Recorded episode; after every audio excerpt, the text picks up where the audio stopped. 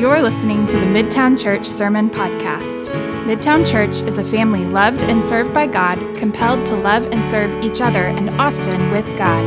Learn more at midtownaustin.org. Well, good morning, everybody. It's good to see you. I should have introduced myself earlier, but I didn't. So, in case you're new here, let you know my name is Jake Box. I'm the lead pastor here. I'm so glad that you're uh, joining us uh, today as we uh, continue our uh, Advent series that we're calling A Thrill of Hope. But before I get into that, I think that uh, it's worth noting that um, Ancestry DNA kits supposed to be one of the top selling Christmas gifts again this season. So if, if you're looking for a Christmas present, haven't figured that out yet, you might want to go that route. Uh, as estimated that about 30 million people in the U.S. have taken one of those uh, uh, tests, at home DNA ancestry tests.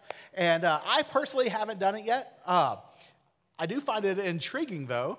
I don't know how many of y'all have done it, but I would think that you take one of those tests, one of the reasons why, of course, it's cool to know where you're from and you know people you're related to, but po- probably when you're trying to find out who you've been related to, you're kind of hoping that you, you got someone really cool, right, in, in your family line. Like if I did that, I would really hope that it, it would dis- I would discover that maybe I'm related to like Abraham Lincoln. I mean, that, that would be awesome. You don't take those ancestry tests to find out that you were related to someone like John Wilkes Booth, though, right?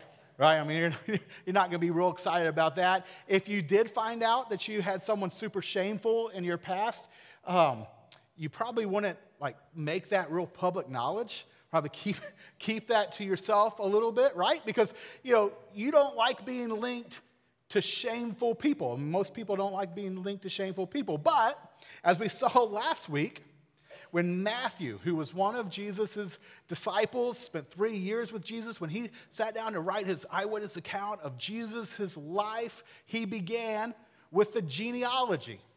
And began with the genealogy because, well, first of all, because um, he wanted people to know that Jesus was actually related to the right kind of people. See, because when Matthew wrote his gospel account, he was uh, writing specifically at that time to a, a, Jewish audience. And he knew that that audience, those people, they would know that if Jesus was the Messiah, if he was going to be the Messiah, he had to be related to Abraham and he had to be related to King David. And so, right from the start, Matthew makes it clear Jesus is related to the right kind of people. He was related to Abraham, he's related to King David. But Matthew then goes out of his way, interestingly, intriguingly he goes out of his way to also highlight the fact that Jesus was related to some of the wrong people. Some of, some of the people that you would think, um, you know, I would probably try to cover that up. You know, I, I, probably wouldn't draw that out. I would, I would probably skip over those people. I certainly wouldn't highlight those people in Jesus' family line, but yet Jesus, uh, but Matthew goes out of his way to highlight, to underscore the fact that Jesus was related to people that had scandalous backgrounds and messed up stories. And as we saw last week, even some that did some pretty creepy things, right? And we think, okay, why, Matthew, why in the world would you do that? Why would you draw that out? And as we said again last week, it's because Matthew understood that these people, the scandalous people on Jesus' family tree, they, uh, he's like, he would say, okay, I, I drew those people out because one, they, they're part of the story. I'm not going to skip over them. But even more than that, it's because these people really highlight the point of the story. The point of the story of why Jesus had come, the point of the story of Jesus. See, Matthew was writing to a very religious group of people who believed that in order for God to love and accept you, you had to do certain things and you had to not do certain things, which is actually how, you know, most world religions teach us to approach God, right? It's based off of this idea of God, will you, will you bless me? Will you give me an A on the final that I'm about to take this week, right, students? Uh, will, will, will you bless my business or bless my children because, God, look at me. I'm, I'm in church on Sunday morning. So, like, look what I'm doing. Now you do something for me, right? Or look at what I've what I said I, I haven't been doing, or what I promise I'll never do again, God. And so, if I don't do that, or if I start doing this, then will you please bless me? And we, we, we approach God based on God will do for me if I do for him? And yet, Matthew knew that God's love and acceptance is, is not contingent on what we do for him, but on what he has done for us.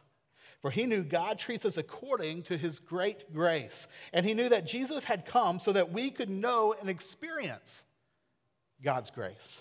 So, right from the beginning, right from the very beginning of his account of Jesus' life, perhaps just to ensure that no one misses the theme of God's grace, Matthew draws attention to the people that we would have been tempted to skip over or to leave out. And in doing so, he highlights the fact that all along, not just in the New Testament, but in the Old Testament, that all along, God has given grace and mercy to people who do not deserve it. And so he includes, he goes out of his way to highlight these scandalous people because they're a perfect picture of who the Christmas story is for. So here's how he begins Matthew chapter 1, verse 1 says this uh, This is the genealogy of Jesus, the Messiah, the son of David, the son of Abraham. So he's connected to the right people. Abraham was the father of Isaac, Isaac the father of Jacob, Jacob the father of Judah, and his brothers. His first little added commentary. Then Judah, the father of Perez and Zerah, whose mother was Tamar. And we talked about Judah and Tamar last week. And then Perez, the father of Hezron, Hezron, the father of Ram, very cool name. Ram, the father of Abinadab, not as cool of a name. Aminadab, the father of Nahshon, Nahshon, the father of Salmon, Salmon, the father of Boaz. And here he goes again, adding some additional commentary, whose mother was Rahab. His mother was Rahab. Now, when Matthew's original audience, his Jewish audience he was writing to, when they heard Rahab's name, they would have gasped. And they would have gasped because Rahab had a label. He, she had a label. And you know, it's not uncommon for people to, to get a label associated with their name that kind of describes what they're like, right? In fact, let me play a little bit of a, a fun game for us right here, test your knowledge. Um, in the New Testament, you've got someone like uh, John the fill in the blank. The Baptist, good job. Way to, way to go. Gold star for you. Uh, here's a harder one. In the Old Testament, you have uh, Uriah the. Nice, good job. We're going to talk about him next week. It's going to be wild. Uh, okay, here, here's another one. You've got Alexander the. Okay, very good. And here's one Buffy the. My personal favorite, Jabba the. Yeah, exactly. Well, like those people, Rahab also had a, na- uh, a label, something associated with her name. She was Rahab the prostitute. Rahab the prostitute. Now, that creates some tension for people when you read through Jesus' genealogy, doesn't it? Because, see, not only was Rahab known as Rahab the prostitute, but she, was, she wasn't even Jewish, she was Canaanite. So, right there in the middle of Jesus' genealogy, you have Rahab, the Canaanite prostitute. And that creates tension. It creates tension for us. If we're aware of this, it certainly would have created a lot of tension for Jesus' original audience because they were completely aware of the fact that in God's law, in the Old Testament law, the Mosaic law, God had, set, had some really strict punishments for prostitutes. And he also said that people like Canaanites were not allowed to be intermarried with. And so, in the law of God, there were rules against having prostitutes and Canaanites in Israel's midst. And yet, in the genealogy of Jesus, right in the midst of the genealogy, is a Canaanite prostitute. And that creates a little tension, right? And Matthew, he could have left that out. He, he could have just stuck with the guy names. He was moving along with the guy names for a while, but then he has to say, and Rahab. And you think, okay, why in the world would you do that, Matthew? Why draw attention to that? But see, it's like I've been saying, it's because Matthew understood that Rahab embodied, that she illustrated, that she was this powerful picture of the point of the story the point of why Jesus had come. And so let me try to explain to you why she's the point. So, if you will, you can follow along by going to Joshua. We're going to be in Joshua chapter 2, a little bit of that, and Joshua chapter 6, because those are the places where we actually get to learn a little bit about Rahab's story. All right? And so, uh, let me just pick up in Joshua chapter 2 before I do, you can. Uh, oh, I've got the words up here for you as well. But um, before I do, let me give you a little context for what's about to happen. Okay? So, uh, Israel has been freed from Egyptian slavery spent some time in the wilderness, and is finally about to enter the promised land, the land that God promised to them, the land of their ancestors, Abraham and, and uh, Isaac and Jacob. And so they're basically headed home. They're coming back to the promised land. And uh, they're about to cross the Jordan River and actually enter finally enter the promised land. Moses is no more. Joshua is now the leader of Israel. He's about to lead them in. But when they cross the Jordan River, they're entering into a land that's ruled by a city named Jericho. And so um, Joshua takes uh, two, of his, uh, two, two of uh, the Israelites, two guys to be spies, and he sends them into Jericho. And uh, they're not very good at being spies because they get spotted right away. And so uh, they're spotted, uh, they run off and hide, and they just so happen to hide in someone in Rahab, the prostitute's house. And so the word gets to the king of Jericho hey, there's two Israelite spies among us. And so he sends guards to Rahab's house to demand that she uh, you know, brings the spies out. But Rahab lies. She lies to the guards when they show up at her house, which is tantamount to, to, to treason, to lie to the king. And she covers for these two guys. And so uh, she says, Yeah, they were here, but they left. And they just, right before the, the sunset, before the city gates closed, they got out of town. But you should still be able to catch them. You should head off after them. as the guards take off. And then, after the guards left, Rahab goes upstairs to where she had hid the two spies and we see this interaction. Joshua chapter 2, verse 8 says, Before the spies lay down for the night, she went up on the roof and said to them, I know that the Lord has given you this land and that a great fear of you has fallen on us, so that all who live in the, this country are melting in fear because of you. We have heard now the Lord, uh, how the Lord dried up the water of the Red Sea for you when you came out of Egypt, and what you did for Sihon and Og, the two kings of the Amorites east of the Jordan, whom you completely destroyed. And we heard of it. Our hearts melted in fear, and everyone's courage failed because of you. Now, listen to what she says here. She says, For the Lord your God is God in heaven above and on earth below. Now, this is an, an interesting combination of words she uses here to refer to uh, their God, to God. Because uh, you see these words like, uh, Lord, your God is God. If you, if you take the uh, actual specific, you know, literal translation of these words, what she's saying is, Lord, this, this was the, the uh, most reverent name of God in the Hebrew language. Now, we don't know if she was speaking Hebrew, we don't know, but whenever they were translating this, they tried to capture what she said, and they used this word to capture what she said. And she says, Your, your God, which basically means the existing one, is God, who is God, which this word for God means the ruler of all. So if you take what she says literally, she's saying, here's what I know. Here's what I know. Here's what my family's come to know. Here's what we believe. We believe that your God is the existing one. And he's the ruler of all other gods. He's the ruler of the Canaanite gods. He's the ruler of my household gods. All the gods that I grew up believing in, here's what I've come to believe. Your God is actually the God. Is the ruler of all. Which is wild. Because, I mean, that's a lot of faith for her to make that statement. It's a lot of faith off of very little content, but she says, This is what I've come to believe. And then she says this, verse 12 Now then, please swear to me by the Lord that you will show kindness to my family because I have shown kindness to you. And give me a sure sign that you will spare the lives of my father and mother, my brothers and sisters, and all who belong to them, and that you will save us from death. Here's how the two spies respond our lives for your lives, the men assured her. If you don't tell what we are doing. We will treat you kindly and faithfully when the Lord gives us the land.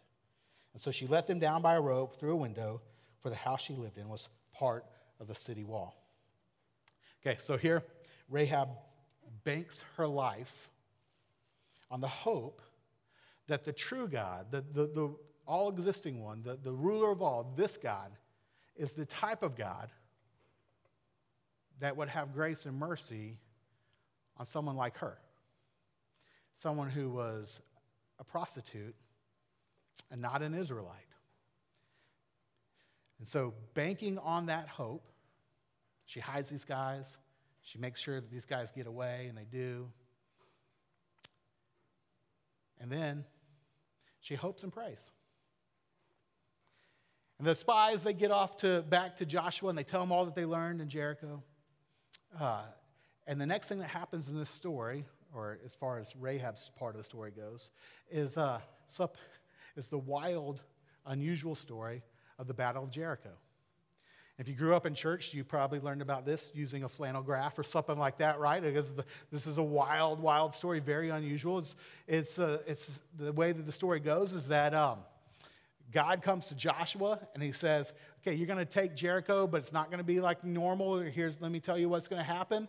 He says, you, and so he, he lay, downloads the plans to Joshua. Joshua then goes to his leaders and says, Okay, here's what God said about how we're going to take Jericho. We're not going to need our weapons. We're just going to need our walking shoes because we're going to just walk around this city. We're going to play some music. And then uh, we're going to do that once each day for six days. And then on the seventh day, we're going to walk around it seven times. And then we're going to yell really loud. Got any questions? And they're like, uh, yeah, like, uh, um, so like, are we, are we just going to die? Or uh, like, or we're just doing a parade or what? But that's what they end up doing. And that was the plan because God wanted Jericho and the surrounding nations to know that this victory was by his hands, that he is, as Rahab said, the one true God. And so Israel does that. They walk around the city each day for six days, and on the seventh day, they walk around seven times, and then they yell really loud, and the walls collapse. And after the walls collapse, there's bloodshed, and there's horror, and there's violence, and there's a lot of stuff that we're super uncomfortable about, and understandably so. But in the midst of all of that bloodshed, God reaches down and he saves the life of a Canaanite prostitute and her family and all that belonged to her. Joshua chapter 6, starting in verse uh, 22, we read this. Joshua said uh, to the men who had spied out the land, Go into the prostitute's house and bring her out and all who belong to her, in accordance with the oath, with your oath to her. And then if you skip down to verse 25, it says, Joshua spared Rahab the prostitute. And guys, there's her label. God spared Rahab the prostitute with her family and all who belonged to her because she hid the men Joshua had sent as spies to Jericho. And she lives among the Israelites to this day. Now, I love that last line. She lives among the Israelites to this day because th- I love that line because th- that puts this story in the context of history, right? This is not, and, and everyone lived happily ever after. This is, no, no, she's still with us to this, to this very day. For you see, um, that was weird. It was worth noting because uh, she wasn't supposed to be with them. to this very day. Certainly, God could have just saved her. I mean, she did a good thing for these spies. She saved the spies, so they say, okay, we're going to save you. We're going to make sure that you don't die. We're, we got you, and then you can be on your way. But no, they, they do more than that. They not only save her and her family, but they bring her in to be among them. And in that, Rahab and her family would stand as a picture of, as a living example of this truth that God is a God of mercy and grace. That he would even spare someone their law said should be judged and not allowed to live among them. For according to the Mosaic law, she was not allowed to live among them, but there she was. And then to further this point, to take it a whole step further, one day, Rahab is hanging out, and a guy named Salmon comes up and asks her if she could take her out for coffee.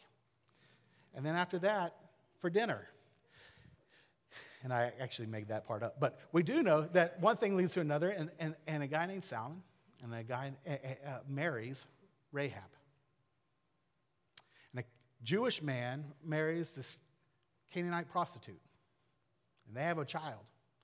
And they name that child Boaz. And then after Boaz grows up, he would eventually marry a woman named Ruth. And Ruth has a whole uh, book of the Bible about her, telling her story. And then Boaz and Ruth would have a baby. And if you just go back to Matthew chapter 1, here's what we read Salmon, the father of Boaz, whose mother was Rahab, and Boaz, the father of Obed, whose mother was Ruth, and Obed, the, fe- the father of Jesse, and Jesse, the father of King David. Which means that Rahab was the great great grandmother of King David. And friends, um, that's incredible. Because see what that means is that God's grace was so big that it enveloped this woman to the point that not only was she saved, but she was brought in and she was given a new identity and a new family and a new label. And that she would show up actually in the lineage of, in the family tree of Jesus the Christ. And that wasn't because of something that she had done, but because of what God had done for her. And I think here, Matthew just wants to point that out to us to show us that God, through the story of Rahab, to point this out that his love and forgiveness can extend beyond his law, that his mercy triumphs over judgment. Because according to the law, this, this should not be. And yet, God's grace gives Rahab what she did not deserve and gives her a new label, a new identity, and a new family. And friends, I, I think that should fill us with hope. And the reason why is because um, I, think that, I think that we're a lot like Rahab in some ways. Because we, uh, if you, if you take stock of your past or your present behavior, your public behavior, if you're honest with yourself, then I think there's a good chance that you would recognize that maybe you carry a label or two as well. Right? And that uh, maybe you're reminded of this at times whenever uh, you see someone um, from your past. You've been trying to create uh, some distance between you and your label. You see someone, you run into someone, and they say, Oh man, I remember you used to be such a. And you realize, hey, in your mind, in their mind, you still, uh, you still have that label. Some of you, you, you have a label that you carry uh, that you just are aware of that um, your ex-wife or ex-husband has for you, or your ex-boyfriend or your ex-girlfriend. And some, some of us, we, we have labels because um, we, we know that we have addictions. And some of us have secret labels, don't we? We're la- we have labels that we know that we have, but we don't want anyone else to know that we have. And some of us have labels because we have, we have sin that we just can't ever seem to, to shake. And this is a big deal because the labels that we carry, they affect how we see ourselves and how we believe God sees us. And if you believe that God's love and acceptance for you is based on what you do for Him or what you don't do, then you will have little confidence to no confidence at all that God will accept you and love you and bless you because your label reminds you of what you have done or what you have not done. And your label will stand in the way of a relationship with God because you think that this is how God sees you, and it is how you see yourself. And see, guys, I think Matthew points to Rahab here because he was aware that she had a label, and it's because he also had a label, didn't he? Can anyone remember what, before meeting Jesus, what Matthew's label was? He was Matthew the tax collector, right? And in that day, tax collectors were the traitors to their own people. In the eyes of his community, he was the worst of the worst. And yet, in Matthew chapter 9, Matthew, the one who wrote Matthew, he's telling the story of, when, uh, of a day when he was actually doing the very thing that brought him so much shame in his community. He was collecting taxes, and Jesus came up to his tax collecting booth, came up to him, and he looked him in the eye. And Jesus did not say, Hey, Matthew, once you clean up your act and you stop collecting taxes, why don't you come follow me? Jesus did not say, Hey, Matthew, once you put this label down and you distance yourself from it and you beat yourself up for it enough, then come follow me. Jesus did not say, Hey, Matthew, once you do enough to earn a different reputation and a different identity, then come follow me. No, Matthew tells us, Matthew chapter 9, that Jesus walked up to Matthew with his label in full display. He's collecting taxes right then. And he said to him, Hey, come follow me. Come follow me. And so, Matthew, when he sets down to write his account of Jesus' life, he wanted everyone to know right from the start the transforming power of the grace of God. And so he goes out of his way to mention Rahab to make sure we don't miss the point of the story of Jesus. For friends, here's the point of the story God's grace gives us the hope of a new label, of a new identity, of a new family. And friends, when I say the word hope here, I just want to remind you, just like I said last week, I'm not talking about wishful thinking. That's how we use the word hope. But the Bible uses the word hope to speak of something that's of life shaping certainty, a life changing reality that's based on things unseen, but rooted in God's character and his activity for us. And this is the hope, friends, that Jesus came to bring. It's the hope, it's the life shaping certainty that we can be who we never were. That we can be someone brand new. That in Jesus, because God's grace is so great, it can extend beyond what we've done and it can make us someone new and give us a new label. For example, in 2 Corinthians 5:17, we're told this. If anyone who trusts in Jesus, who believes that this is what Jesus has done for you, this is who you become as you receive his grace.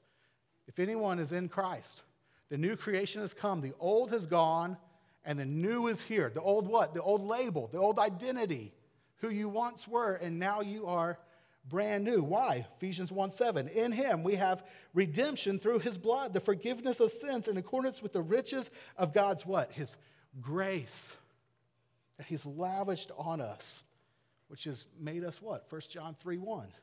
See what great love the Father has lavished on us, that we should be called the children of God. And that is what we are. We have a new label, a new identity, a new family. Ephesians 2:10 takes it so far as to say, "For we are God's masterpiece. He has created us anew in Christ Jesus." Church family, because of what God has done for you, you have been given the hope of a new label. You are a new creation in Christ, which means that you are the forgiven, the redeemed, the cleansed, the beloved, the child of God, God's masterpiece. By God's grace, that's who you are. And just like Rahab, the prostitute, who by the grace and mercy of God isn't labeled as Rahab the prostitute in Matthew chapter 1, but is instead shown to be uh, Rahab the uh, great, great, great, great, great, great, great, great, great, great, great, great, great, great grandmother of, Jesus the Christ. And just like Matthew the tax collector went, became Matthew the disciple, you and I in Christ receive a new label. We're for the forgiven, the accepted, the beloved children of God. That's who you are. That's the point of the story. See, Jesus came to give us what we didn't deserve. That based on what God has done for us, not what we do for God, we get to become someone brand new. And we can lay our labels down. And you are no longer the cheater. You are no longer the coveter. You are no longer the unfaithful. You are no longer the unwanted. You are no longer the unlovable. You are no longer the screw up. You are no longer the whatever you fill that blank in. You are now the beloved child of God, not based on what you've done, but based on what God's done. Because what God has done is bigger than what you've done. And it covers what you have done, and it replaces what you have done. And now you are in Christ brand new. It's the hope, friends. It's the hope of a new label based on what God has done for you. The point of Christmas is that God has done for you what you could, could not do for yourself. And if through faith you enter into a relationship with Him based on what He's done for you, then you are no longer who you used to be. And you're given the hope, the life changing certainty of a brand new, glorious label. And friends, this Christmas, let that fill you with hope. Let that fill you with hope. We're going to end this morning by taking communion as we do each Sunday. And the tables are up front, tables are in the back, and it's open to anyone who's placed their faith in Jesus Christ alone for the forgiveness of your sins. And that we just ask that you believe what you're taking.